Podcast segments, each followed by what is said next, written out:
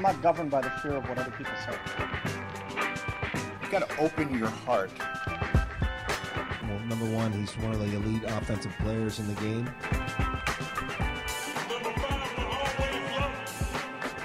What is leadership like in today's football world? First of all, we're gonna have to add some new uh, audio clips to that by the end of this thing Make it a full Howie Roseman audio clip intro. because we got a lot of Howie Roseman to talk about today. Uh, and that will be the second half of this epic hour-long broadcast of not another Philly sports talk show.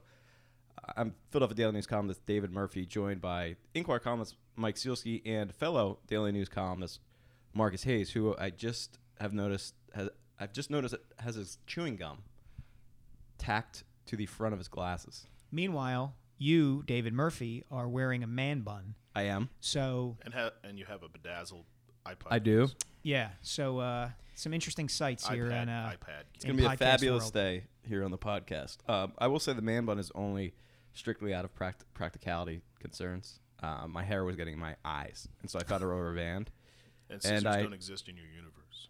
Yeah. Well, yeah, I need a haircut. Hey man, All right. it looks marvelous. Yes, Well, we're going to talk about very Steven Adams. we're going to talk about for the fourth consecutive day story that the Eagles never should have allowed to happen, which was our colleague, comrade Jeffrey McLane getting ejected from the Lincoln Financial Field press box. Now, I was not there on Sunday, but you two gentlemen were, Mm-hmm. which is why you're here and you're going to begin talking about this incident right Well, I was at the opposite end of the press box. The way the press box is set up is that the beat guys and a couple other people, um, among them a Daily News columnist, i.e., Marcus, sit at the far end, uh, one far end of the press box, and then the rest of the Inquirer and Daily News people sit at the other end. So I was at the other end um, and happened to notice uh, people standing up.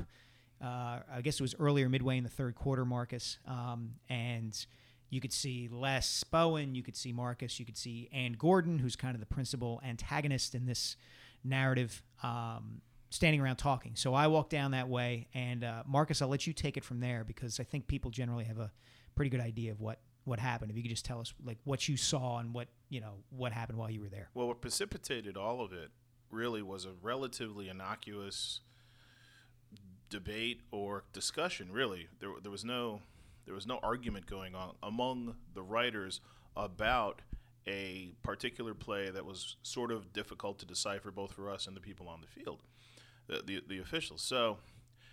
We were told in no uncertain terms and very brusquely and imperiously and unprofessionally, essentially to shut up. By To which, by, by, a- by, uh, by Zach Rowan, um, one of the full time media relations members at, at the Eagles. And they're sitting behind you. Is this correct? Two rows behind us, yes. Okay, so that if to picture for the because people don't even know where we work. They ask, they still ask me if I what section tickets to the what game, section yeah. I sit in. Uh, the press box is essentially the way I've come to describe it is it's a large luxury suite. Essentially, it's on that same level as the luxury suites, and uh, I mean it's where the TV announcers sit. Right. And Jeffrey hits. So you- yeah, so you have your three rows. Um, you know, you have a row of desks, like a long uninterrupted row of Yeah, desks. there are tiers second seats, one, There's three tiers of seats, and then in the back there's a larger room. But the PR staff sits, Occupies the occupies third- the third row. Right, because they, you know, uh, They sit behind you essentially. Right, logically, they sit behind us because they don't need to actually witness and record the game. Th- those are the worst seats in the house, essentially. So, um, that's where Zach Because they have to listen to you guys. and monitor us apparently. Um, so that's where Zach Groen, Groen was sitting. It was when- a cold gray April day, and the Will you clocks just were let him striking. tell the story, the clocks were striking 13 o'clock. It was thirteen. O'clock. Big brother. Yeah. That's right. Um, so, yeah, we, we discussed this stuff. We were smacked down, and it, the degree of the imperiousness is hard to t- hard to relate to people who don't live in press boxes, as you know, most all three of us has done for between ten and twenty five years. It, it's not the way that you would handle that sort of situation in any situation, in any press box, in any you know working situation. So anyway, um, we took exception to it. And the remarkable thing after that was Zach Groen felt compelled to heckle us as we discussed the impropriety among ourselves, as we discussed the impropriety of his action. So, So this was like an escalating situation. the, he exacerbated the situation by not letting one mistake stand on its own. He made several others after that, to which But whatever. That I mean, Jeff responded, "Look, let's go in the back and hash this out." At which point, according to both the Eagles and Jeff, he said, "Listen, there is an entity that exists to diffuse this situation and adjudicate it. It's called the Professional Football Writers Association. If you have a problem with me, you go through them. If I have a problem with you, I file a grievance with them." He came back to work 10 or 15 minutes later, apparently spurred by what she considered a threat of Je- by Jeff that his union would somehow exact vengeance on them or her, she ejected him and did so in a very, I don't know, I, I would say unprofessional manner to the degree when we addressed her, Les and I, Les Bowen and I addressed her, she threatened to throw out not only us, but anyone who objected to this expulsion, to which we replied, well, we stringently eject, object to it.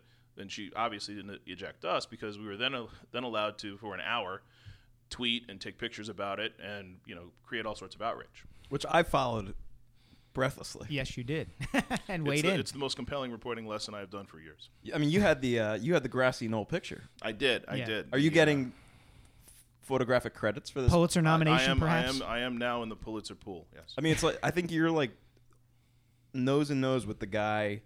the who- Aleppo guy. Yeah.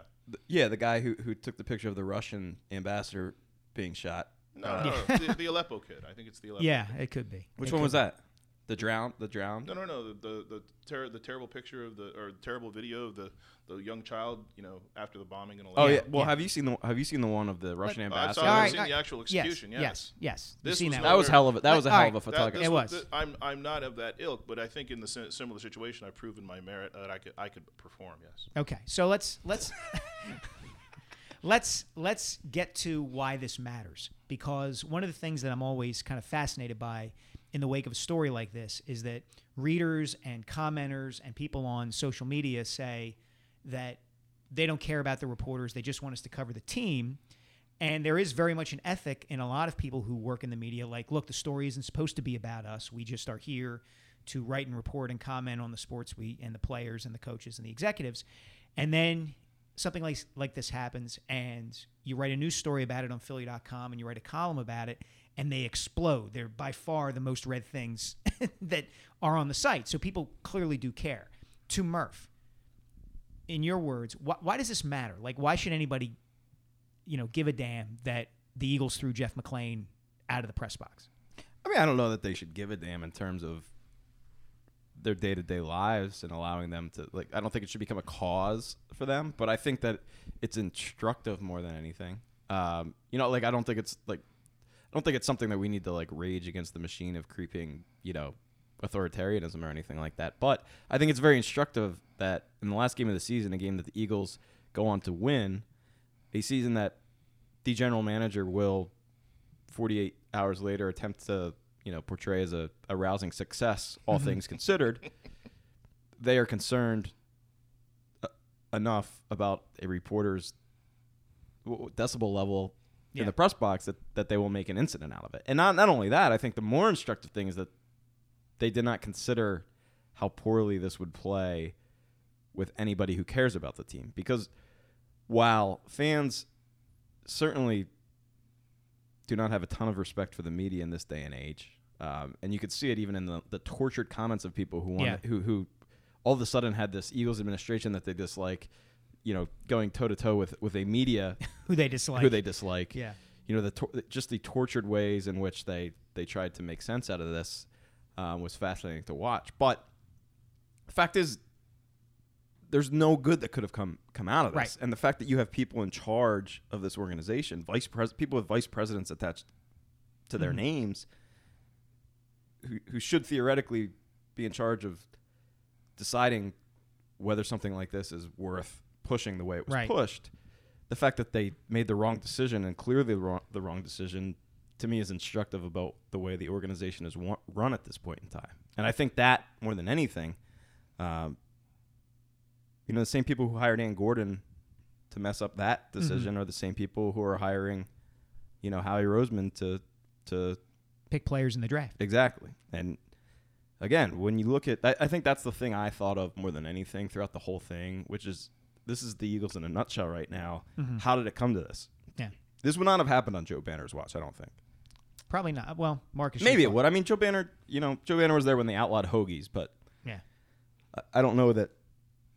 It's kind of it's kind of apples. That's not the first hoagie comparison. It's kind of apples to apples if you want to use Carson Wentz's poor analogy. Um, it's actually apples to oranges because one affects the bottom line and the fan. You know, they want to make more money. You can understand that. This doesn't make a whole lot of sense unless it's retribution, and it should be Exactly. noted that Jeff, among others, and myself included, wrote very critical stories or columns about both the general manager Howie Roseman and the head coach Doug Pederson in the days and weeks leading up to this. So perhaps we helped create an environment where the Eagles were either uh, hypersensitive to anything or looking for a spot to put us in our place, quote unquote. You know, to your point, Mike, when you talk about why should they care, there's between Twitter and TV and radio and podcasts, one of which Jeff has on this website, people have become much more attached not only to columnists as it were 10, 20, 15, 50 years ago, but even beat reporters or guys who cover the team in a dual role like like Jeff, Jeff, does. yeah. He has a personality, he has a, a, a degree of celebrity and you know 50,000 100,000 Twitter followers. So he is somebody the way that when I covered the team I, I very much wasn't. Mm-hmm. When I covered the team in the 90s you know, you were the beat writer and Stan Hockman mattered and Bill Conlin mattered, Right. but you did not, and Bill Lyon mattered, but you did not. You, Right. you were their facilitator. So that's one issue. The other, the other issue of, about why fans seem to care is, I believe that there is an understanding, uh, maybe heightened by our political climate right now and the oppression and, and muzzling not only by the right wing but the left wing too. Obama and you know Hillary Clinton have been very very restrictive with access and very uh, imperious in administering access to the press for the last you know six to eight years. So I believe people are appreciative more now, especially in the last year, of what they're allowed to know and how it gets to them. At least, and if not appreciative, at least a little bit better informed, and worrying about how does that affect me. Not that Jeff being evicted from the press box compares with somebody covering a Trump rally or an Obama speech or you know Hillary on the campaign trail, but it's a it's an overarching concern, and it's a valid concern, and certainly one from our perspective we probably give too much credence to. As Dave said, nobody's going to sleep at night saying, "Geez, I hope the media is better tomorrow." But I think there's a sort of underlying worry that that that luxury or that right or that that entity is being compromised. But Well- why do you, what do you think? Well, What's your here's what I think. I, I my takeaway is kind of similar to what Marcus just said, but kind of going through the the looking glass the other way, which is looking at it from the the the way media are now, both at a sports level and to a great degree, kind of in the general culture, the political level, um, news gathering in general, which is to say that an entity like the Eagles, an entity like a political campaign, an entity like a presidency and government, um, looks at the media landscape now and kind of picks and chooses which media entities it can use to get its message out. Okay, if you're Donald Trump on the campaign trail, you're going on Sean Hannity every single night of the week because there's a certain segment of people you want to you want to reach, and there's a certain place where your message is going to be treated favorably. If you're the Eagles, and I've actually had discussions, short discussions with Anne Gordon about this. After I got hired by the Inquirer, I sp- spoke with her briefly, and she lamented kind of the condition of newspapers and independent media, and oh, so sorry that things are going the way they are, blah blah blah. Well, I would I would venture to say that part of the reason she lamented that was because she looks at the landscape and says, "Hey, we have PhiladelphiaEagles.com. We have certain members of the talk radio and television media who are going to be naturally sympathetic to us. We have certain websites that cover the team that no matter regardless of how they might cover us in the end want us to do well. Be, you know, it's it's better for everybody if the team wins.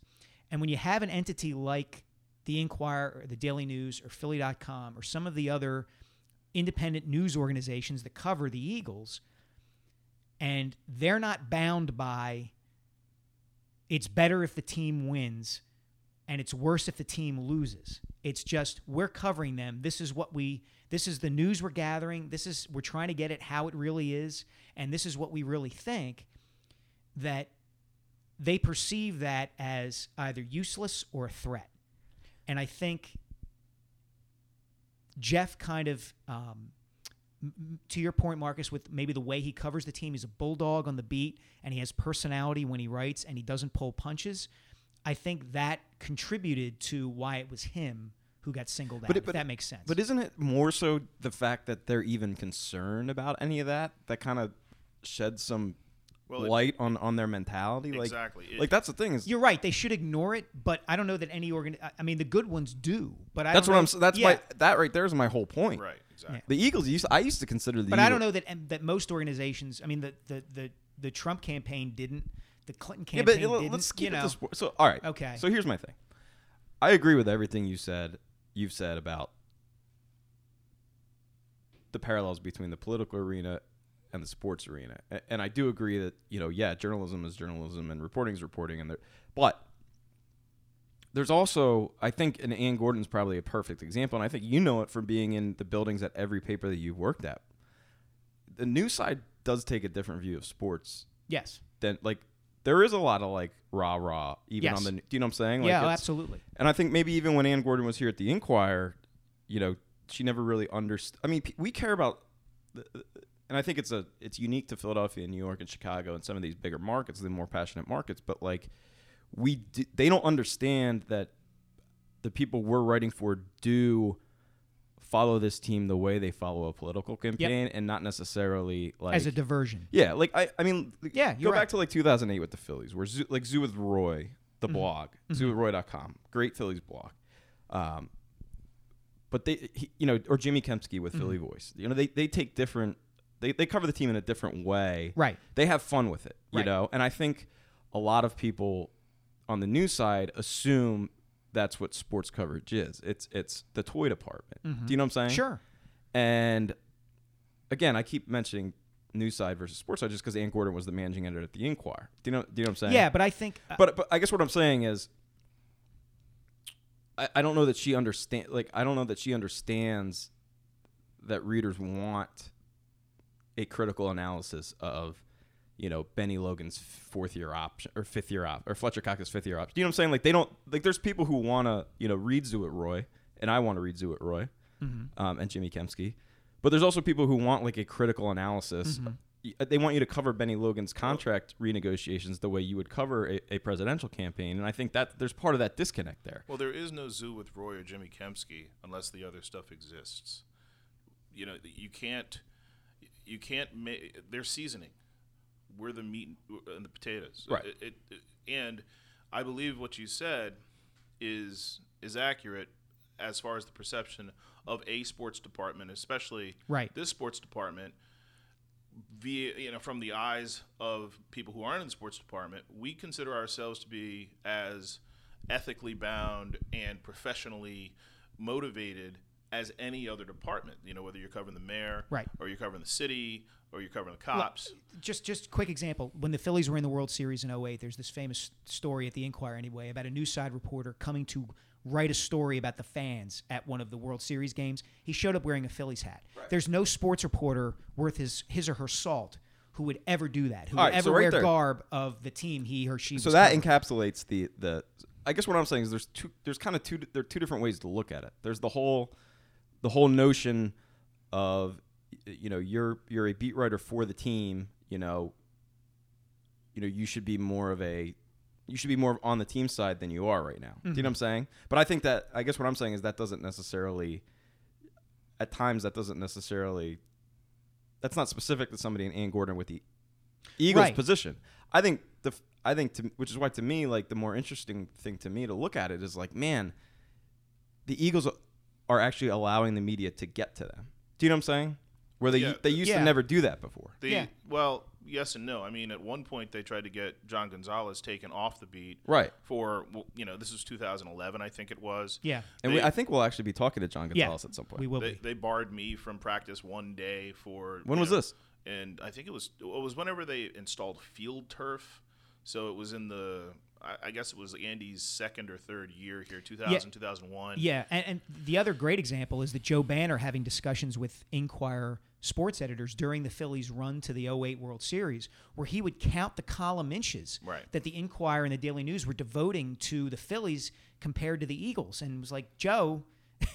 They're in the World Series. You're in week four or five of your season. And you know, both both franchises have always timed announcements to undercut significant events relating to the other team. But you know that's kind of a that's kind of a petty you know team versus team issue that dates back honestly to the uh, to the stadium issue where the the Eagles feel the Phillies sabotage their efforts. All that said, the the crux of the matter is, you know, it was an unbelievable series of events that escalated because a corporation made several mistakes in a row and the entity that they made the mistakes against did the correct thing several times in a row which seemed to enrage them all the more which you know Dave's point is how can you be considered a viable professional organization if you allow this to happen? And there's n- very little in that organization besides Derek Boyko and their charitable wing, which is run by Christina Lurie, um, that uh, depicts it in the, in the last what four years as anything but a clown show. Well, and I think that's kind of the you mentioned Derek's name. I to me the Eagles PR department has always been the most professional in the city, Mm-hmm. uh, and I haven't had Flyers is very good. okay. I haven't had a ton of work with the Flyers. I was about to say. Flyers are very good. But I mean, the Eagles do a good job, uh, and they've rarely. There's been a lot of criticism of the Eagles over the years, and th- this is the first time I remember anything like this happening. Mm-hmm. And it's the same PR staff. You know, I mean, Derek. I think Derek does a good job, and and you know, everybody beneath him are people he's trained, which is why the photo jumped out at me that you took. You know, put on Twitter when you saw Anne Gordon there standing with Derek, looking was- like he had no desire to be where Well, he was at that Derek. point. Derek was- was on the sideline. right, he was was not the there. Oh, then who was standing? That was the chief of security, oh, Yeah. Yeah. who does look like Derek. Okay. and Yeah. you, everyone who saw it and knows Derek thinks it was Derek. However, um, you're right. Had Derek been in the press box, That would not have happened. Not only would it not have happened, the the initial smackdown wouldn't have happened. Right. And you know that's that's the underlying thing here. What they did, what Zach did in the moment, was as unprofessional as Anne throwing Jeff out. Right, but that's to me that's understandable. Like we all have blow ups. Right, we all make mistakes, but hers as a vice president is amplified because vice presidents become vice presidents because they aren't supposed to make those. All right, mistakes. so that's my whole point. So when Joe Banner was was here with the Eagles, I mean, he made some mistakes, but he, as you noted, he was notorious for calling up Daily News and Inquirer sports editors the day after the game and and mm-hmm. you know lobbying them on various different Yeah. things. Most of which was simply column inches. Like he didn't care, necessarily care what those inches said. He just knew the value of of being Right. you know the number one team in the city. But we no one on the outside ever found out about that. Right? Right, nobody outside the building. Right. Yeah. That's what I'm saying. And nobody ever got kicked out of press boxes. And nobody ever did, you know, when, no one was ever singled out in the media as far as I can concern in a way. You know, maybe it was just because it was before Twitter. Can you think of any? Well, no, but but again, you also don't have with with the proliferation of media, as I mentioned, has come avenues through which an organization like the Eagles thinks that it can get it, it can kind of slough off any sort of bad press. You know, which in, in a way makes what they did to Jeff that much more puzzling. You know, which is, you know, you can have they, they can have, um, you know, Howard Eskin, who has taken up residence in the Eagles media relations headquarters go say whatever he wants to say or needs to say on the radio to stand up for the Eagles. They can have, you know, Dave Spadaro say what he's going to say on Comcast Sportsnet and write what he's going to write on PhiladelphiaEagles.com. They can censor WIP, their flagship station, Exactly. which they've done on this issue twice I've heard. in the first two days. Right. Which I mean, they can. That's that's just it. Is that I think I think the ignorance or um, the the calculation that Anne Gordon is making is that newspapers aren't that relevant anymore. What what a guy like Jeff McLane does isn't all that re- relevant, and I can stomp him like a bug, and I'm going to have my rear end covered because this entity and this entity and this entity will allow will support me no matter what. Honestly, Mike, I think you're really giving her way too much credit for what she thought in the moment. Okay. I think she got mad that Jeff said he was going to call the Professional Football Writers Association, and she said, "Well, if we're in for a penny, we're in for a pound. Out you go," because that's what she said. And then she said that right after the incident to Bob Ford, an Inquirer columnist Yeah. who did reporting on it for your your city side uh, story in the Inquirer. So I really don't think it was that sophisticated a a, a gambit. I think it was a, a sophomoric and unprofessional and regrettable uh, gut gut decision that you know she will probably regret for the rest of her life Well, because but doesn't that this s- is what she's going to be known for. Yeah. But Well- isn't that the point? Isn't that the forest for the trees or the trees for the forest, Yeah. whichever way it works? I mean, like, yeah, we, yes, she was she was unprofessional. It was it was a dumb, you know. Jeff Jeff was in the right, R- regardless of what. This was a working press environment. Uh, a public relations staff isn't there to you know tell the reporters how to do their job, and they're certainly not there to threaten them with ejection if they don't go about their business in the way the team would prefer. But all that aside, just the fact that this happened to me is the it, it, it is the Yeah. instructive part of the whole thing. The fact that they cared enough, that Yes. Jeff got un, under their skin enough Yeah.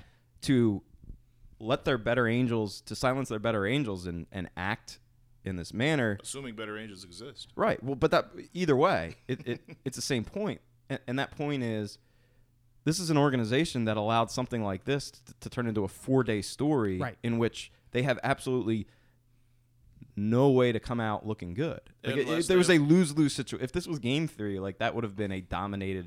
that was a dominated strategy right there. There was no reason for them to make that decision, regardless. Even if they were in the right, it it, it, it was dumb. I mean, we have we've had pithy aphorisms written throughout history about the pen and the sword and how you don't fight Yeah. one with the other. And Well- and you know this is this is an organization to me that used to have a person in charge who understood that kind of stuff and and kind of had a trickle down uh stabil- kind of a stability that kind of trickled down from the president's office that said we're above getting into pissing matches with Jeff Which, McLane which you have, Inquirer. and I think I think what you're speaking to is a general kind of insecurity exactly. within the organization. I think you see it with respect to their football operations side, um, kind of the the lack of trust in their own decision making. You know, big overhaul in 2011. We're building the dream team. Oh, okay, that that didn't work. Andy Reid, the you know coach of 14 years, is out. Chip Kelly's in. Oh wait, Chip Kelly overhauls the roster. Now he's out. Now Doug Pederson's in.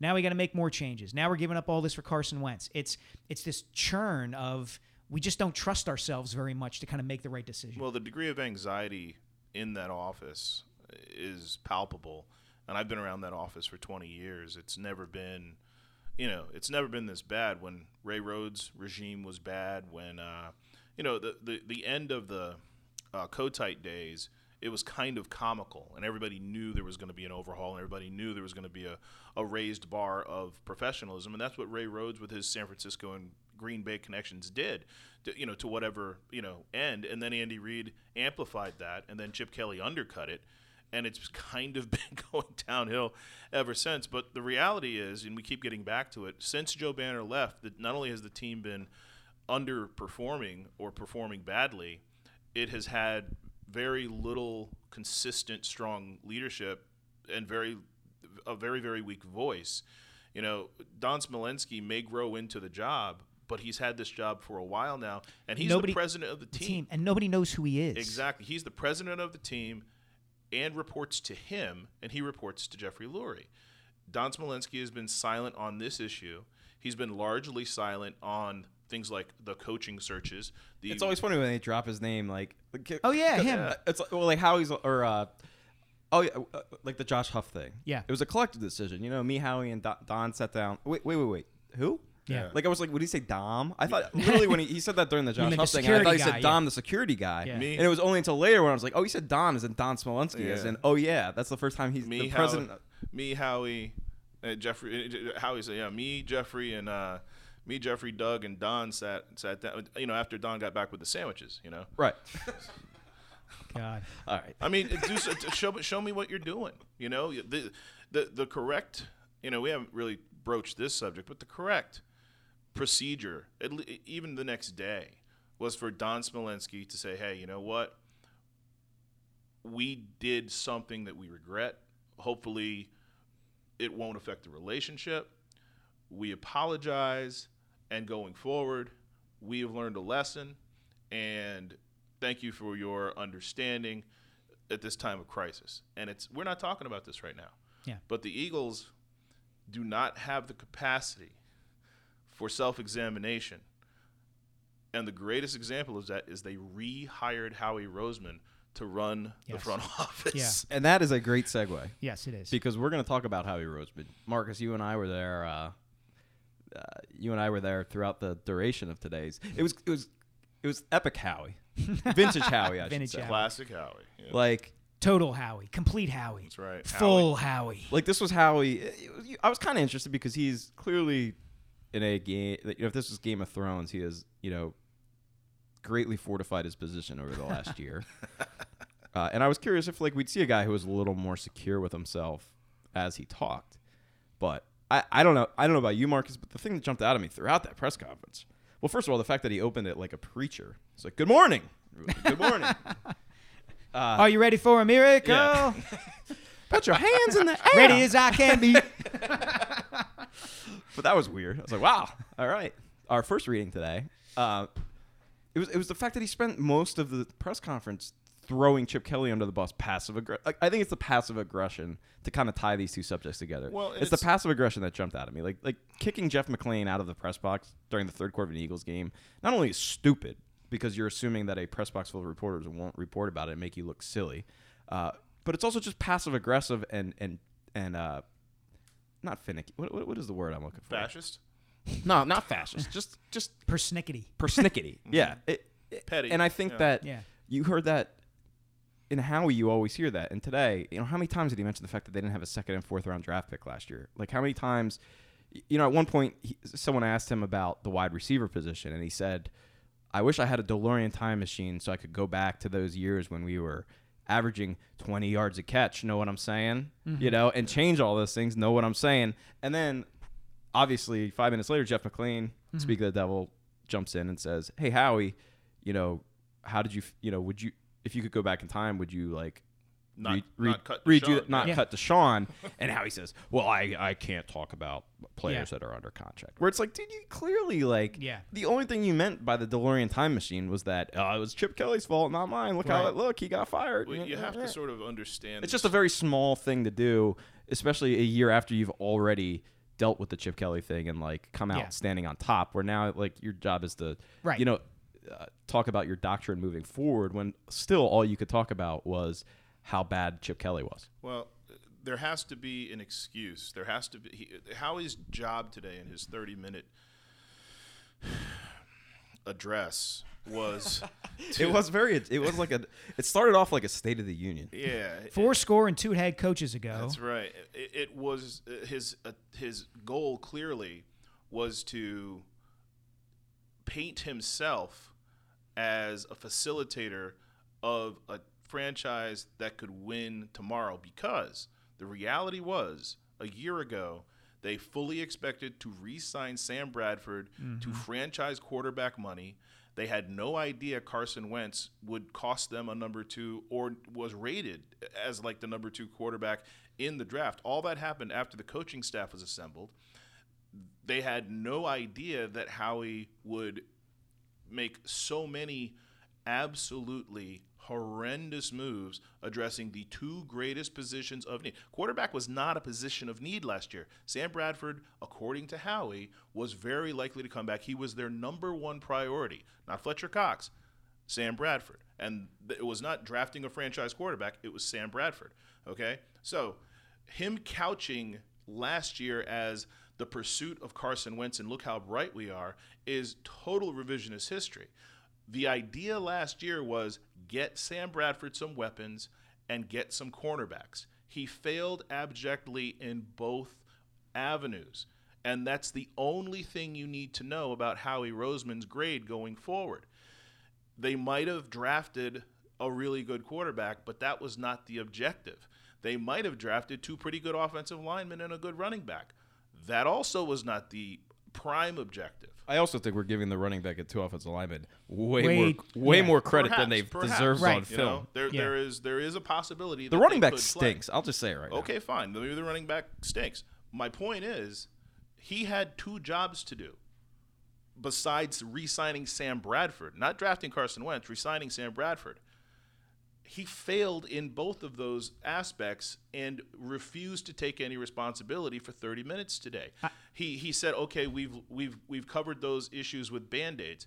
Well, you're the one who put the band-aid on it. Here, here's the thing, though, Marcus. I mean, I can't rip him too badly. Like Murph had one job to do today, and he came in in a man bun. okay, so you can't go too hard on Howie. Listen, At least it's fashionable. there. yeah, I had stuff coming out both ends for the last 48 hours. So well, it's all three now. yeah, right.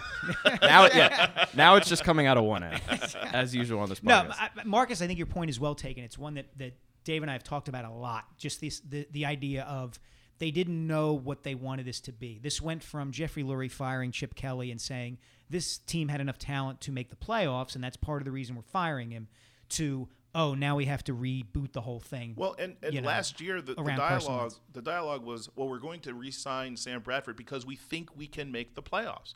What we Right. need to do is address these other positions, Right. get Sam Bradford back, and bada bing, bada boom. We've got Bennie Logan, we got Fletcher Cox, we got Zach Ertz, we've got Lane Johnson, yada yada yada. Well, you were wrong. Yeah. Number one, and number two, you were incredibly deficient in your pursuit of taking the next step.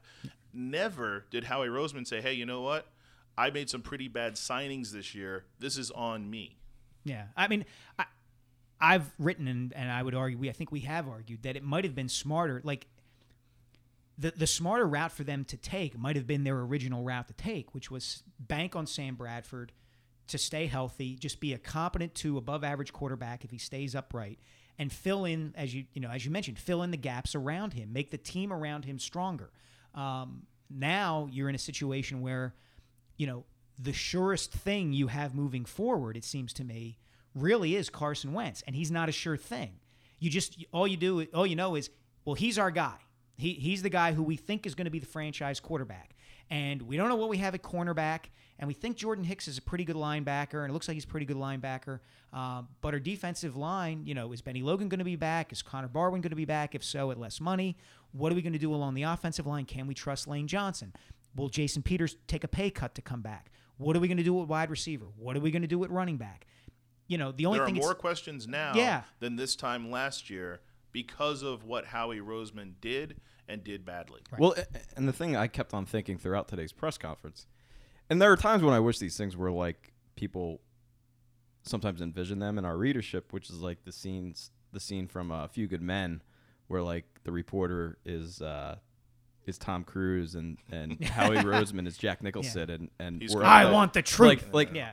I'm telling you, man, if you put me in a room ha- room for a half hour, Howie Roseman, and- and I could just debate him, I think that would that would be fun. Yeah. But like, it just doesn't work like that. So the whole time I'm like thinking, just like thinking all of these things that I would yell at Howie Roseman if, if that was this was actually the venue to do so.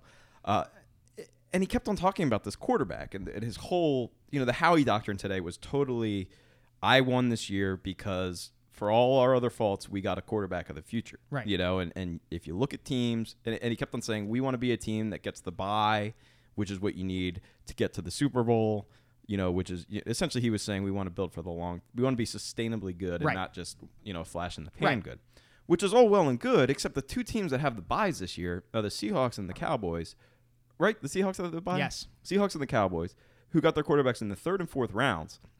The latter of whom came in the fourth round of the draft that you got your quarterback that you are winning this year based on. Do you know what I'm saying? Like yeah, it's, it's like I, I wrote this. Well, I wrote this. like the whole no, the, this whole Hold on. notion. Of No, I was just gonna say I wrote this Sunday, which is the Eagles did the thing. We, again, we've talked about this. The Eagles did the thing that really any team that wants to go get a quarterback can do. They're gonna overpay or outpay any everybody else. Here's what the, the market is for the number two pick in the draft. Here's what we are willing to give beyond that to get it. They didn't go out and say, you know what, Dak Prescott looks pretty good to us. We might be able to get him in the third or fourth round.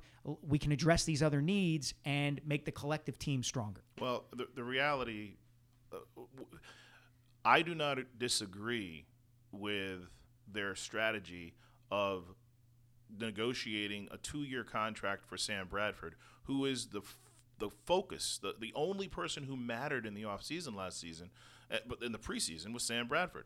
They focused on replacing Sam Bradford at some point because Sam Bradford declined to sign a longer term deal and be the franchise quarterback. Number one.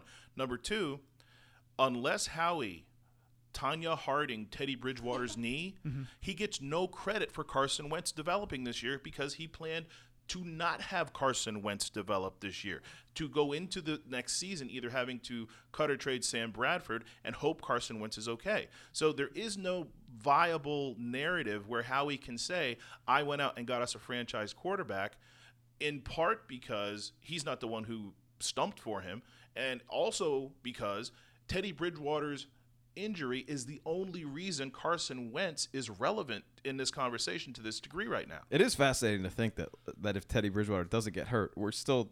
I- I mean, I would I would have to th- think that Carson Wentz would have. I, I think he would have played anyway. Right, I do. which I we- think they would have.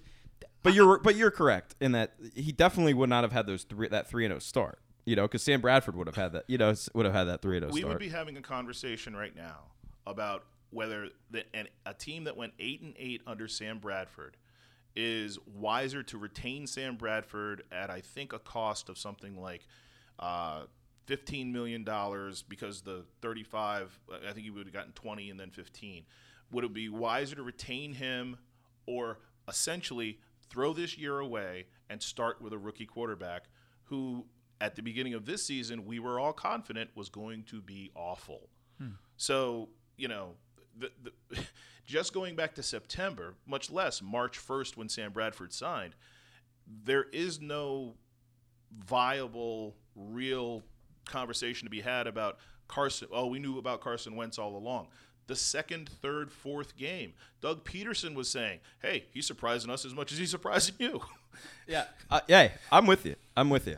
Uh, but on that note, we, we have to talk to Gonzo, right? At We some do. Point? We All do. right. Well, let's let's no, bit. you get to go- talk to. we get to talk to Gonzo. He's out there. He's probably just waking up out there on the Yeah. West Coast, right? he probably is. All right, Marcus. crack a noon. Thanks, Marcus. Appreciate it. All right, thanks. So Mo. now we have with us um, in kind of a mini LaSalle confab. Um, uh, we have on the line John Gonzalez, former columnist at the Inquirer, former uh, employee, I guess you'd say, kind of jack of all trades. At I don't think I Comcast guess you'd say he was definitely an employee here. I'm trying to capture the essence of Gons uh, at Comcast Sportsnet. He wrote, he did the 700 level show, he appeared on TV all the time. Uh, now a freelance journalist living on the Well, he West also worked for the Inquirer I mentioned he worked for the Oh. Inquirer. If you were listening, um, until you overthrew him. This is going great, guys. Yeah. So Gons is now on the West Coast, and he did a piece for TheRinger.com, Bill Simmons' uh, sports and pop culture website, uh, which was basically an oral history of the Jeff McLane and Gordon incident. So we want to invite him in now to kind of discuss the piece. Gons, how's it going? Hey, gang, how are you? I love this. It's uh, not so many uh, LaSalle confabs, and also I think this is the you two are the perfect people to talk to about this, uh, especially Murph because of our history. Yeah. You know, you, you conveniently left that out of the piece you wrote. By the way, I was I was you know I don't think I didn't pick up on that. I, I did not. oh, you I did? Did, you not. link to it? No, there's a there's a fun Murph Gons Easter egg in the piece. Oh, nice. okay. I'll have- right. I'll have to read it now. Good. Uh, There we go. the uh, I would like to say you and I invented the Twitter beef. I pre- I'm pretty sure.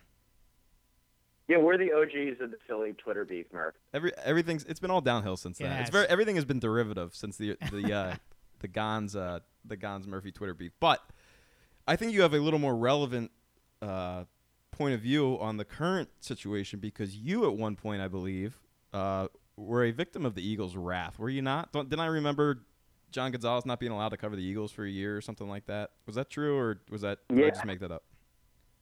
Yeah, no, this is you know what this is interesting because I've never really spoken about this because I worked at Comcast Sportsnet and everything there is like hyper buttoned up. Uh, but now I don't, so screw it. Um, yes, uh, when I, when I first got there, they kind of pulled a bait and switch on me. I left the Inquirer and they said we're gonna have you come in, we're gonna do a bunch of stuff. What year was and this? uh, like as I was signing my contract, they were like, "Oh, hey, by the way, uh, we're not going to have you cover the Eagles to start." And I said, "What are you talking about? Like, I just quit my job. Uh, you didn't tell me any of this. I'm, about to sign this this contract." And uh, long story short, someone at the Eagles who was very powerful, who I still very much believe to be Joe Banner, even though Joe denied it, uh, got with our quote unquote or their quote unquote corporate partners, Comcast Sportsnet, and said, "Hey, yeah, if you're going to hire him, we don't want him around." And yeah, they sat me on the bench for a year because of that. Now, eventually, like you know, all was well, and I covered the team again. And but yeah, I, I got I got stuck on the sideline. Why? What had you written that had upset Uh, them so much? Or what had you done? Had you thrown someone out of the press box or something? right. Um, so this might you guys know me better than most. Uh, I'm an acquired taste. So I think I think some of the things that I wrote about Joe Banner in specific. I mean, look, there's not a single. I don't think there's a single writer or uh, host or talent, personality, whatever you want to say, in Philadelphia that hasn't gotten a phone call from the Eagles or an Eagles intermediary uh, during that banner era where like they were complaining about something. But the difference was when I worked at the Inquirer, uh, Jim Cohen, who was the editor at the time, would sort of just laugh them off the phone. Or when I, like for the six and a half days that I had a radio show, they do the same thing. And when I worked at Comcast to start, they didn't know me. They didn't. They were bringing me in, but I don't think that they felt like that same sort of like loyalty. They weren't going to pick a fight with the Eagles, so it was easier for them just to make nice. So they had a whole stack of columns that I had written about the Eagles and Joe Banner that I guess they found objectionable. And they were like, "What about this? What about this?" I'm like, Are you? so I like explain and defend most of them. It was a lot of fun to start. Sounds, like, an awkward way to get off to uh to get off to your new gig. Yeah, it could have been better, but again, I like despite that bumpy start, and I've I've articulated this to the people at Comcast. I I really really liked it there. It was a bad way to start, but despite that, it like they were really good to me. They let me after that one moment, they let me basically do whatever I wanted, uh, which was probably a bad idea, but great for me. Well, it's, it's Uh, also kind of so it's also it, it worked out. it's also kind of interesting because like not to defend them but like i mean they are like they are corporate partners you know i mean it's kind of a different animal than than uh you know it's a different animal than than newspapers where you're kind of not beholden to anybody i mean look nbc 10 has a relationship with with uh you know some of the sports teams in town and and whatever that's not really the point of our No. discussion here my question is why do you think uh, you know, as we we've discussed earlier with Marcus Hayes, Joe Banner clearly, you know, had his ear to the ground with regards to the the media in this town. Um, you know, why do you think he never kicked anybody out of a press box? I guess is is my question, and and why do you think the Eagles chose yesterday uh, as a time to think such a thing was a smart way to do business? Yeah, that is confounding to me, Murph. I think it's confounding to a lot of people, which is why, you know, I call it CLC and a bunch of the other guys because, look, I mean, we've all been in that press box a ton, right? I mean, I spent not just, you know, the last eight years, but times before that uh, in that press box, in the vet press box, and, you know, uh, basketball games and whatever. I mean, we we all circulate together in those environments. And I think Les and, and Ford put it best. I, I've never seen anything like that. I wasn't there, obviously. Nick was. Uh, I don't know that proximity to the event like would lend any more clarity, which is why we ended up with this piece. It was like sort of all of us staring uh, in wonder and bewilderment at what had happened, but also this was really the thrust of the piece. And I just talked to Hoffman about it. I like I we have a, like a really weird collection of human beings in that city who cover sports, and it's often contentious. Again, as Murph and I know, uh, and friendships can sometimes be tried um, or strained.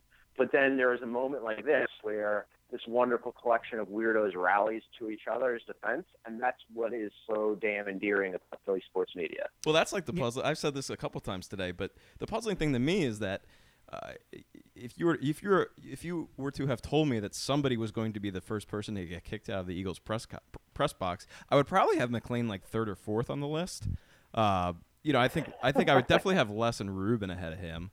Uh, you know, you know maybe Eckel. You know, on one of his days. Uh, you know, I mean, there's definitely maybe even Ford. Ford can come out come out with some uh, some vitriol that that could be overheard by the Yeah. wrong person at times. Uh, here's here's what I'm curious about, John. Again, we discussed this with Marcus, which is my feeling is that, you know, the Eagles didn't have to do this. And one of the reasons they didn't have to do that, obviously they didn't have to do it, but one of the primary reasons they didn't have to do it, and I've gotten this through some conversations I've had with Anne Gordon before this incident happened, is that it seems to me that they very clearly perceive and have calculated that there are media entities, including obviously their own website, and there are people within the media market of Philadelphia who will tell their story, who will put their message out there. And they feel like they can kind of blunt whatever criticism that a place like the Inquirer or a guy like Jeff McLane might levy against them because hey, we've got Howard Eskins, you know, making, you know, unfolding a cot in the media relations office and, and staying there on a nightly basis, you know, and getting our message out there. And we've got other people who do similar things, be it on TV, websites, whatever the case may be. I can't reconcile that. Like, I, I can't reconcile why they thought it necessary to kind of try to squish Jeff like a bug when they clearly feel like, hey, if it doesn't matter if the Inquirer, the Daily News, or Philly.com rips us because we've got all these other avenues to, you know, to gain praise.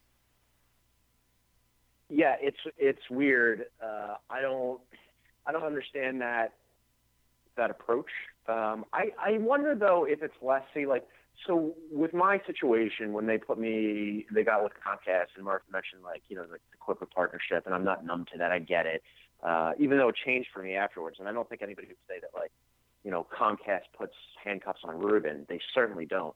But it's weird because I think that there's like individuals within these within these uh, respective organizations who wield outside influence or make like not to say unilateral decisions, but decisions that are like apart from what the overall organization might have done. Like you know, Joe Banner had his own axes to grind and was happy to do them and had the power to do it. But I don't think that that was like necessarily representative of the Eagles. Similarly, in this situation, I don't know Anne Gordon. Maybe you guys do. I tried like hell to get her. She didn't want to be talk, uh, talked to. She gave a quote to the Inquirer, and that, that was it.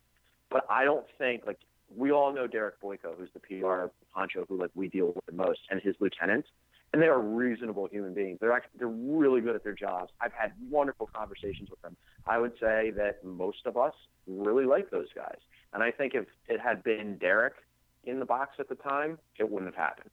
I agree, and we Yeah. talked about uh, we talked about this as well with Marcus. I mean, th- that was one of the surprising things to me. I was I was not there because as a daily news writer, I didn't have to write for a newspaper the next day, so I was out like every other American and drinking on on New Year's Day.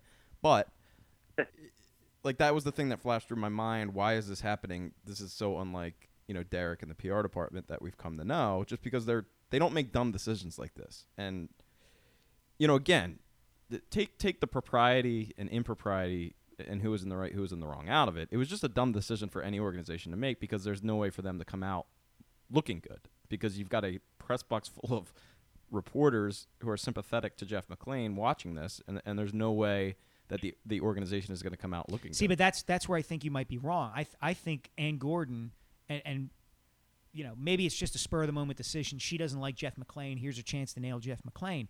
But I think part of her thinking is a calculation that there are people in that press box who will take our side. That this is not universally, you know, pro.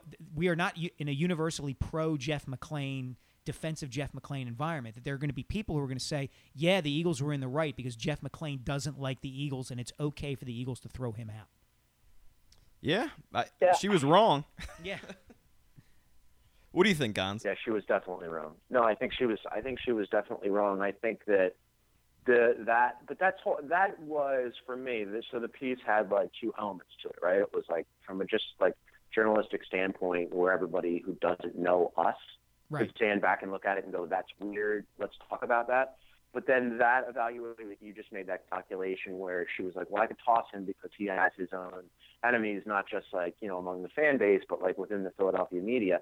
That part was like the heart and the crux of the piece. Otherwise, it's just a it's just like, hey, somebody got kicked out of a box, which is weird. Like the the dynamic within the Philadelphia media, and I, I think like it's sometimes hard for us to see the forest through the mm-hmm. trees because we have spent so. I mean, literally, Sielski and I went to college together. We've been doing this kind of thing together for I don't know two decades now. Yep. And then like Ford mentioned in the piece, like most of this press corps has been together for 30 years. So like we've these incidents where like we argue or bicker with each other have happened so many times that I couldn't even give you like a top 10 right? Like if I had to sit down and write it out, it would be really hard for me. Right. But then you had something where like that happens, and as um, I forget who said it in the piece, but it was kind of like you were oh it was Les, and he said you're reminded that oh yeah we are all on the same team. Yeah, and, but And- in a weird way, though, Gons. I mean, that's not even the point. Like the, the the guys who were the bickering amongst the guys amongst the reporters wasn't even bickering. It wasn't like they were shouting at each other and there was conflict there. There was just loud talking about uh, a weird call on the field, and the conflict came between Zach Groen and that group of guys. You know, it wasn't. That's what precipitated it, and that's and that's kind of what is interesting to me. It wasn't as if the Eagles kind of stepped into the breach and saw like Jeff McLane fighting with Les Bowen. It was group of sports Right. writers are being loud. PR guy says shut up or whatever he says. Sports writers, you know, give it back to him. Jeff eh, steps out to kind of try to settle matters. Everything seems settled, and then the Eagle sees on that to, to throw Jeff out of the press box. In my thinking, with the calculation that they're looking at it saying, we're the Eagles, people will defend us just because we're the Eagles. Yeah, yeah, and and I and I understand that, and uh, like I, all right, I I don't understand why they tossed him out. I understand why maybe Anne Gordon might think that way, um, but I, I that environment that you're talking about, like Ford touched on it. He said like it was misunderstood by somebody who doesn't understand that environment. Yeah, like just like, like true. that like, loud in the press box thing. That is what happens in a press box. And Elliot mentioned this too, and Elliot wasn't wrong and, and I know he'll probably get some flack from the people who are in Philly sports media about it. But like when he said like a lot of the time we're the worst, like it's true. Like if you're not part of us and you were just observing us being obnoxious and being loud as a matter of like you know regular workplace occurrence, you might think, oh, that's annoying. Or Zach obviously has had Zach Groen has had more exposure to us, but maybe he just got annoyed by it. You know, like I don't begrudge him that. I do, however, begrudge how they reacted by kicking him out. I don't think that was Zach's decision at all. Yeah, I, that's that's. I, I've always Zach's always struck me as a reasonable Yeah. guy. I mean, I know to me it was like, like you say, Gons. These these arguments happen. You know, like we everyone snaps at, somebody at some point and probably regrets it later, and and usually it plays out exactly how it played out between Zach and Jeff, where from what I read in your story and have, have talked to everybody involved about was was essentially cooler heads prevailing Yeah. I mean, the look, two of them, you know, saying, "All right, you know, whatever, we we we settled this. Like, let's just go back and forget Yeah. it ever happened." And then, you know, this this senior vice president, who's supposed to be the person that makes good decisions in the department, uh, you know, swoops in and, and turns an absolute shit. It just turns it into a shitstorm. You know? I mean, look, Wait, you, we, you know what though? Like, wait, wait. So, so the part where you're just saying like, like people yelling at each other, um, or just talking loudly, right?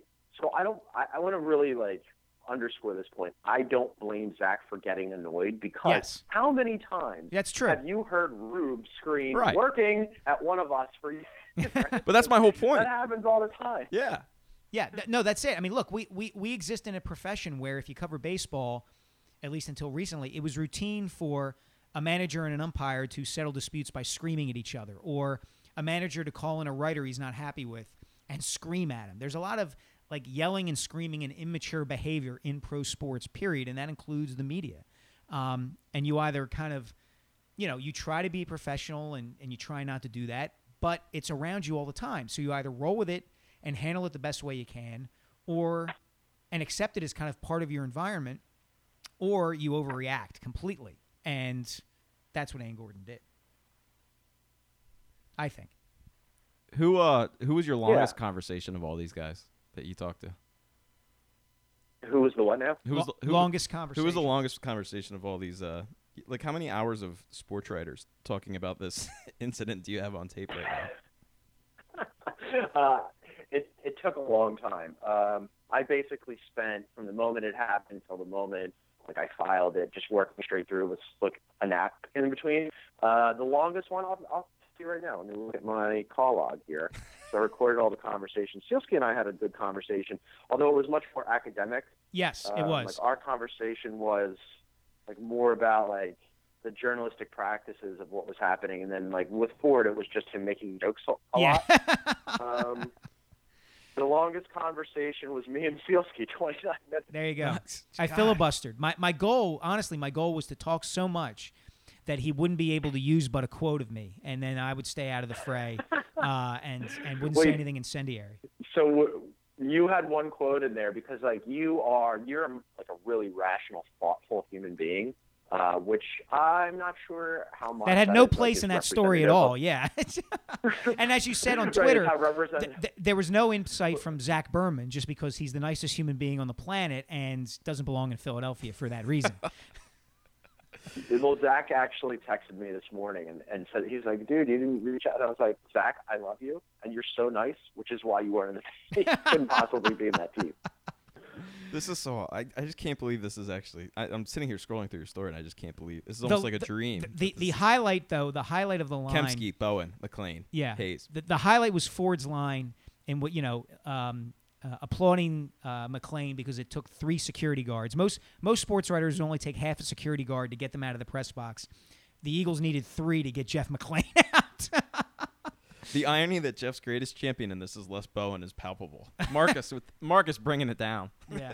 So that's the other thing. So that's you, you talk about all these uh these beefs. I mean, Les Les Bowen morphs into wartime correspondent on Twitter while this whole thing is going down, and and is just delivering this epic blow by blow of the entire situation. Meanwhile, you know Jeff and Les like if we if you and I invented the Twitter feud, Twitter feud, Les and Jeff per- Perfected perfect- it. perfected, it. Perfected it. Yes.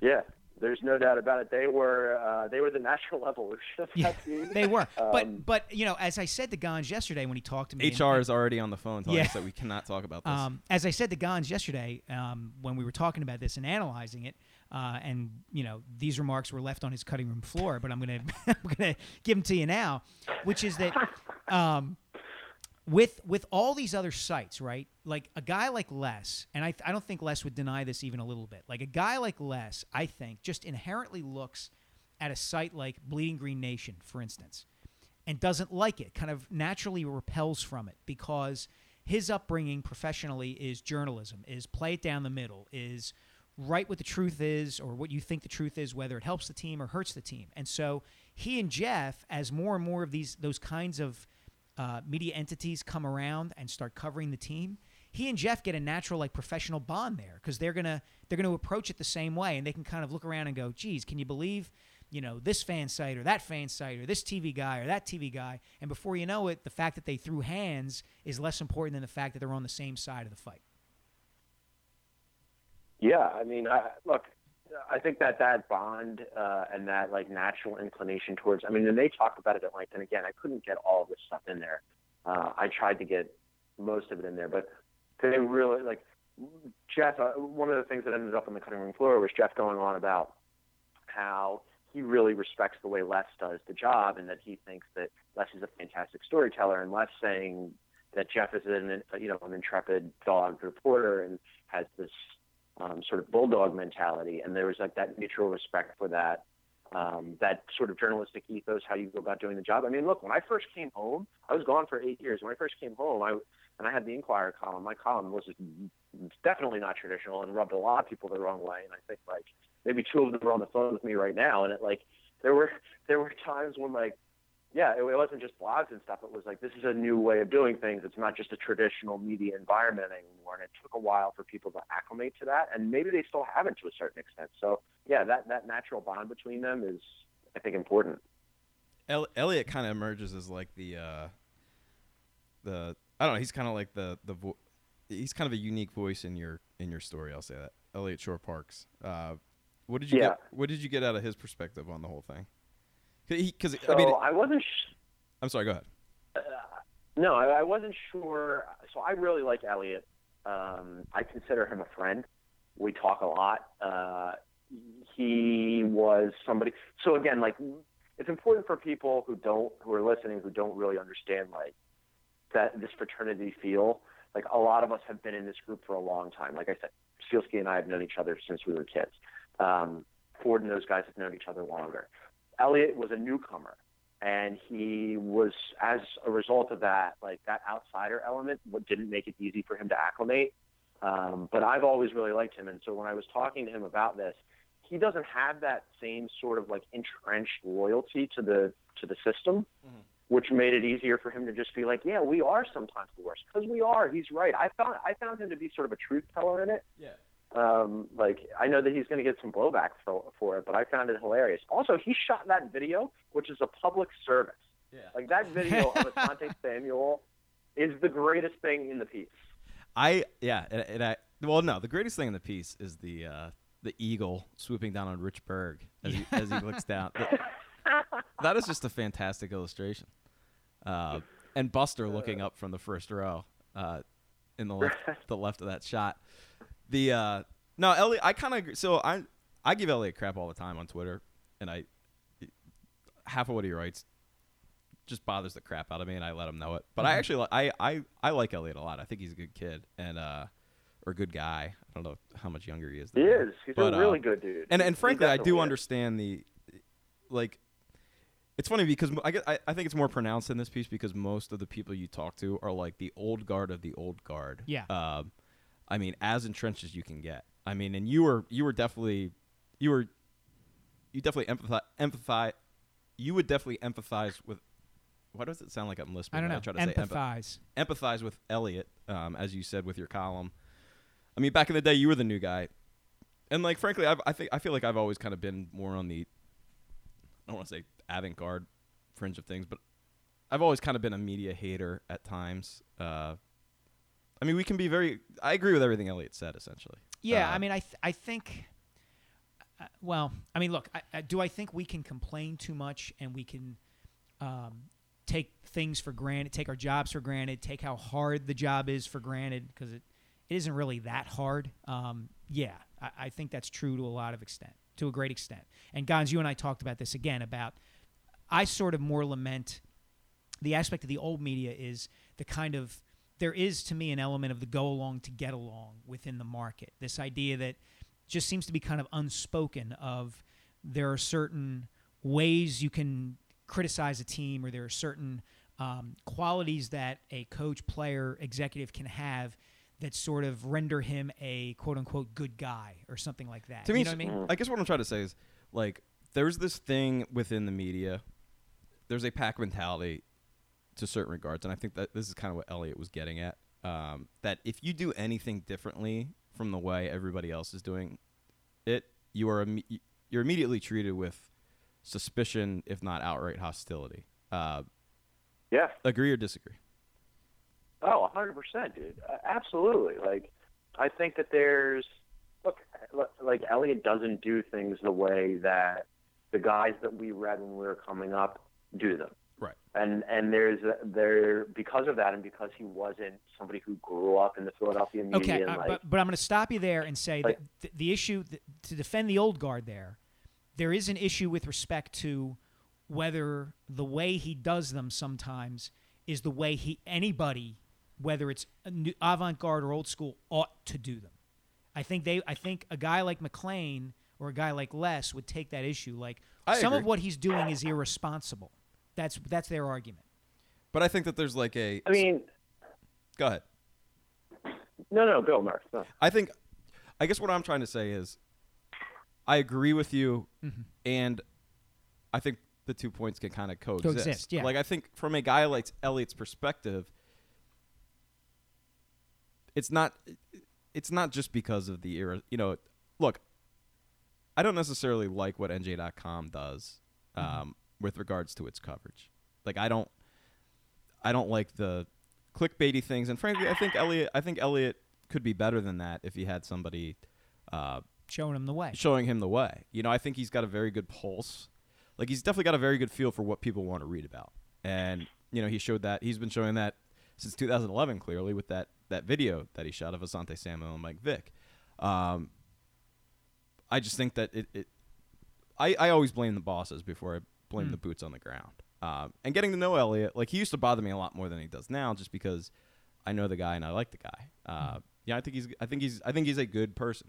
Um, but yeah, I understand, and I do understand that people, especially the, the older you get in the guard, the more it bothers you because Elliot's the way NJ.com does things. Let's take Elliot out of the Yeah. equation. The way NJ.com does things, their business model is a is a direct threat to our business model that we've always had, which is we're the voice, you know, we're the objective voice, we're the definitive voice, we're the voice of record. Like all you need to do is read us, and and you will have your. We're the New York Times. We're the old grade lady of the Eagles. You know, mm-hmm. the the Inquirer, the Daily News, and and whatnot. Whereas, you know, Elliot is kind of turning that system on his head, and every time somebody says to Les, you know, why can't you be more like Elliot? You know that Yeah, he wants understandably last few- bothers. Yeah, And I do think that a lot of what NJ.com does is is irresponsible, um, just because it kind of dumbs down coverage to the point where if everything's a he- if everything's worth a headline, then nothing's worth a headline. Right. You know what I'm saying? Like part of our job as journalists is to give people context, and when you know, um, I don't You have a good example, but when when source says so and so is going to be inactive this week is the same as you know Ryan Mathews lost for season with debilitating neck injury you know that's th- th- th- that's I think what you're getting at There's no context, but Yeah. but uh, I will say, independent of that, there's also an element within the media, and this is where I empathize with them. Whereas if you are doing anything differently, yes that's fair then you're treated as a as a threat, uh, not necessarily institutionally, but by the people on the ground.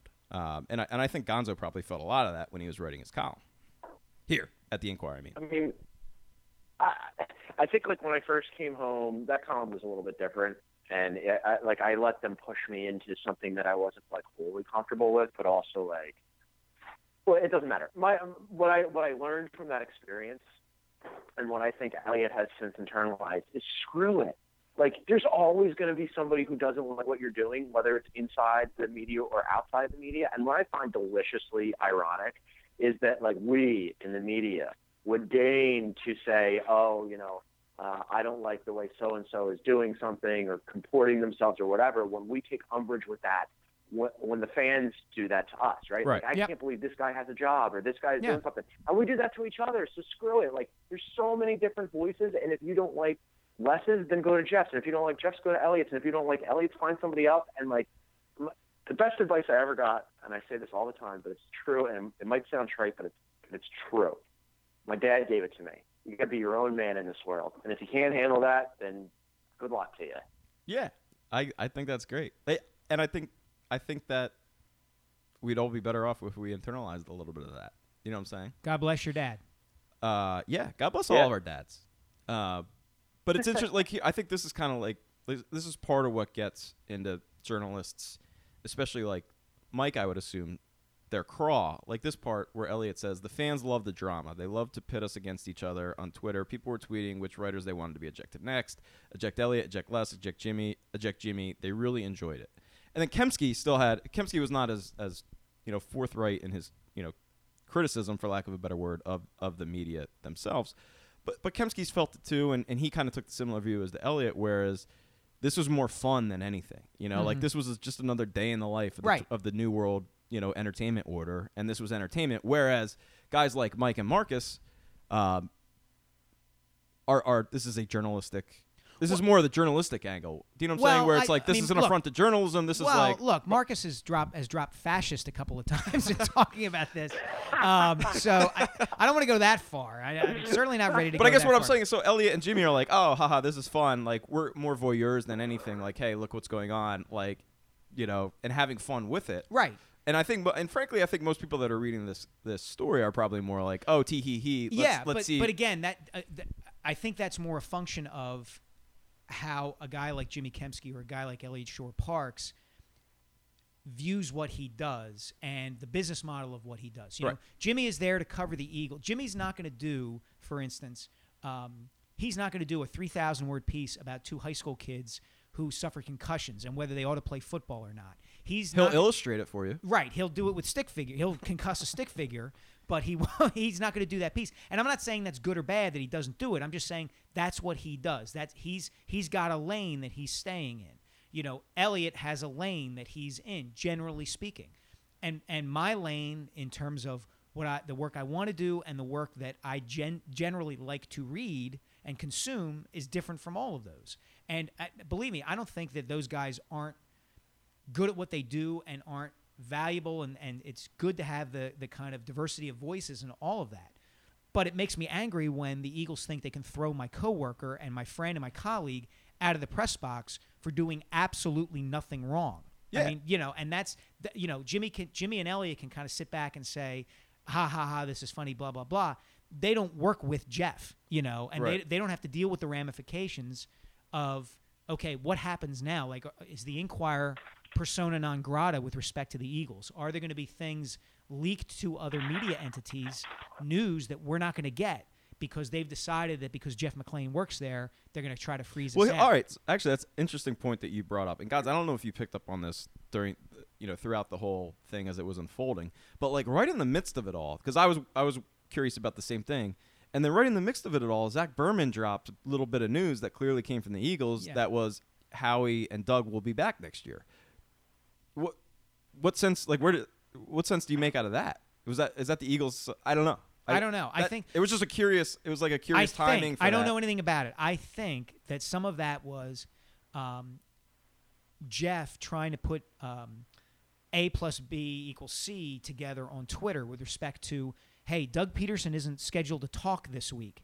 The only other times that a coach has not been scheduled to talk that a day or two after the season ends was you know Chip Kelly because he was fired and Andy Reid when he was fired. So you know I think that might have been some backlash or kind of a preemptive move on somebody with the Eagles' part to say, look, Doug is fine. No, but what I'm saying is, so this was this wasn't Jeff. This was Zach. I know, but and this was Zach. The headline in the Inquirer was Doug Pederson Howie Roseman will return next Yeah. season. Eagles source says. yes, And this was the day of yes. all of this happening. I'm wondering. I don't know. I'm wondering. So did that happen before this whole thing happened? Yes, do you it think? did. Okay. It did. Okay. Yes. It's just interesting. Yeah, it happened f- a few hours before it did. Okay. Yeah. I, I just found it didn't come Yeah. out until Yeah. before that. But yeah, where, where do you think it? Uh, well, guys, what are you doing? This is like a, a 180. But what are you doing anyway out there in Cali now? Like, are you? Uh, are you just gonna drop oral Uh, oral histories of the? Are the are you the media the the Philadelphia media beat writer for the Ringer.com now, or what's uh what's going on in Cali? Um, to answer your question, uh, as little as possible. My wife is gainfully employed and successful, as you guys know. You guys know her well. Uh, so she's a big NFL Network Muckety media muck. star. So that allows me this life of journalistic leisure where I can like sink my teeth into pieces that are interesting to me. So I spent like I spent uh, like a month and a half with the Lakers. I wrote a piece for the for the Ringer about Luke Walton and like how he's sort of the anti Byron Scott. So that was fun. Got a lot of time to to sit around with the Lakers and like really get to know them and write a piece at at length. And then I just did this one, and I've got a couple others in the works, and it's the freelance the freelance life. I'm about to do I do a weekly NBA podcast for SB Nation with uh, Paul Flannery, who's also a Philly alum. Mhm. Yep. He is. Good man. And yeah, yeah. So he and I are actually going to do our podcast right after this one, talk about the NBA. And yeah, man, it's it doesn't suck. LA does not suck. They have the sun here. I don't I know if you know. know about that. I What? love I love Southern California. I could live there in a second. Well, why don't you, Murph? Just go. You take your man bun find- and go to Southern California. I need to find uh I need to find an NFL Network star to marry apparently, or a Wait a doctor. minute. Wait Rich a minute. Wait Rich Hoffman. Wait a minute. Did you just say take your man bun? yeah, he's wearing Yeah, a man bun, I guys. am. It is. It's oh God, what happened? I didn't know about this. Why didn't you tell me? You should have led with this. this. Yeah. Well, I did. We led the whole podcast with it. The uh, yeah, it's it's uh, look, it's the first time I've ever actually worn one off the basketball court. My hair was just getting in my eyes, and I'm a and I'm a fierce. I, I automatically judge anybody who wears a man bun, so I refuse to ever go out in public Yeah, so wearing he's- one. I he's- will only do it for He's practice. taking the elevator to the top floor of this building and throwing himself off it. I know. he gets- you know. so I wear so my hair This is is so amazing. My hair is this just is a little- honestly the greatest revelation ever. now this is not like a Riley Cooper man bun. This is like a little nub. It's not even a bun. It's man nub. It, it, it's not even really a bun. Uh, it's clearly not meant for style, but my hair, I was driving up here and my hair kept on falling into my face as I was driving in my car. And so I said, you know what? Screw it. I'm not going to, I'm going to be my own man as a, as a wise friend of mine recently said to me. Uh huh. And I said, I'm going to put a rubber band in my hair and anybody who doesn't like it can go. Whatever. Okay. Uh, On- on- that's on- on exactly the- right. And I I demand uh, a picture sent out on Twitter just as proof. The uh, you should get one with me holding my iPad case too, because this is just. I went into. I have a bedazzled uh, iPad cover, made made by Christian Siriano. I don't know if that's like a, it looks like a clutch, kind of like a purse, because cuz all the great. iPad covers w- w- at the Best Buy where I bought my iPad were like sixty bucks. It's like, dude, I just paid you guys two hundred fifty dollars for a freaking iPad for an oversized iPhone. I'm not gonna give you another sixty dollars for a case. What's your least expensive case? And like, the guy looks over at Best Buy to this big like bin, this big metal bin where there's just all this crap in it, and it's a clearance bin. And he's like, we got some stuff in there. And he like pulls one out, and he's like, this one's fifteen dollars. I was like, you know what, man, I'll take it. I'll take I don't it. care if I look ridiculous. All right. Here's the one question I had: How did how did you get in with the Lakers? Like what um, h- like how did that take us behind the scenes of how that story came together? Because we like to do that a little bit on this podcast too. Um, so you, you guys know, Mike certainly does that. Like NBA is, I nerd out on the NBA. That's by far my favorite Yes, he sport. does. And uh, I wrote the Clippers preview for SB Nation. So I spent like Paul Flannery is an editor at SB Nation. He and I've been on his podcast before. He had been on my show when I was in Philly. When I moved out here, he said, "Hey, you want to do the podcast together?" I said, "Yes." He said, "Do you want to do our SB Nation Clippers preview?" I said, "Yes." So I did the Clippers preview. Spent a couple of weeks with them. Uh, the Ringer saw it. Uh, Chris Ryan, who's from Philadelphia, said, "Hey, would you maybe want to do something where you spend even more time with the Lakers because they're pretty interesting this year?" And like Luke Walton is sort of the anti Byron Scott. That could be a fun piece. And I said, "Yeah." And then just kind of went from there. So did you like? Uh, I mean, did you get a lot of one-on-one time with these guys? Uh, yeah, I got a, I got a fair amount. I mean, it was kind of like, I mean, you know, so it was the regular stuff, right? Like I was at shoot around and practices every day, and then I was going to all the home games, and then I got some time with uh, Luke Walton, and I got some time with D'Angelo Russell, and um, yeah, I mean, the Lakers were good. They were really nice about it. Um, The, the Lakers are actually I mean- they're they're really good. They're they're very good with that. It's stuff. it's I. The only reason I was curious was because I uh like I had this big this big idea last year. Uh, the I forget what it, the Warriors were like. They were they were like it was like peak Warrior craziness in like December, and they were on like a, a East Coast swing through New York and Washington and Philadelphia. And I was like, ah, you know what? Maybe I'll like you know follow the Warriors from you know Philly to New York to DC, and and you know just do a story on kind of like Warrior slash Beatlemania. And like my first day there, I get there and like the visitors locker room at Wells Fargo Center is just packed. Luke Wal- uh, Luke Walton was still coaching at Yes. the time, I believe. Yeah. And like I, I'm like five rows deep behind all the media from like New York to see like all this stuff, and then I see, you know, the crowd disperses and I see Luke Walton walk like arm in arm with uh, Rick Reilly for Sports Illustrated, and I'm like, you know what? Screw this story. There's no absolutely no, No way way. I'm getting it. And, and it turns out Rick Reilly was doing the same thing I I was like thinking of doing. Uh, so I was just I, I didn't know if you had any insider tips on actually uh, executing that idea the next time I have it, Gonzo. Um, yeah, we could talk about that. I mean, like executing, like I'm not a very good. I'm a good idea think you guy. know- I'm not necessarily a great executor. no, no. I mean, you know, like the how the sausage is made is like there's no one specific way, right? And like I found, I I haven't been like a real freelancer for a while. Uh, probably not since like like when I lived in Boston, when I was like trying to supplement my income that way, and like. I don't know. You just keep throwing stuff at people until they're like, "Yeah, man, uh, go do it or go away." Yeah, I think that's like that's the thing about freelancing that always like scares the crap out of me when I think of because it sounds no like a net- gr- it no sounds net, like man. it sounds like a great life, and like I have tons of ideas of stories I'd love to just like run around doing, but I'm also definitely the t- kind of person where I'm at my most comfortable when everything's kind of flowing from like what's in front of me. Mm-hmm. So like when you're on like after I spend a year covering the Phillies every day, stuff it's Just easy to per- it's, yeah. it- it's easy to pursue things Right. that way. But like it's really hard, and I re- I realized I was kind of laughing at myself after I was driving home that night because I'm like, dude, you're an idiot. Like you think like like you gotta like you, you gotta have a little more. yeah.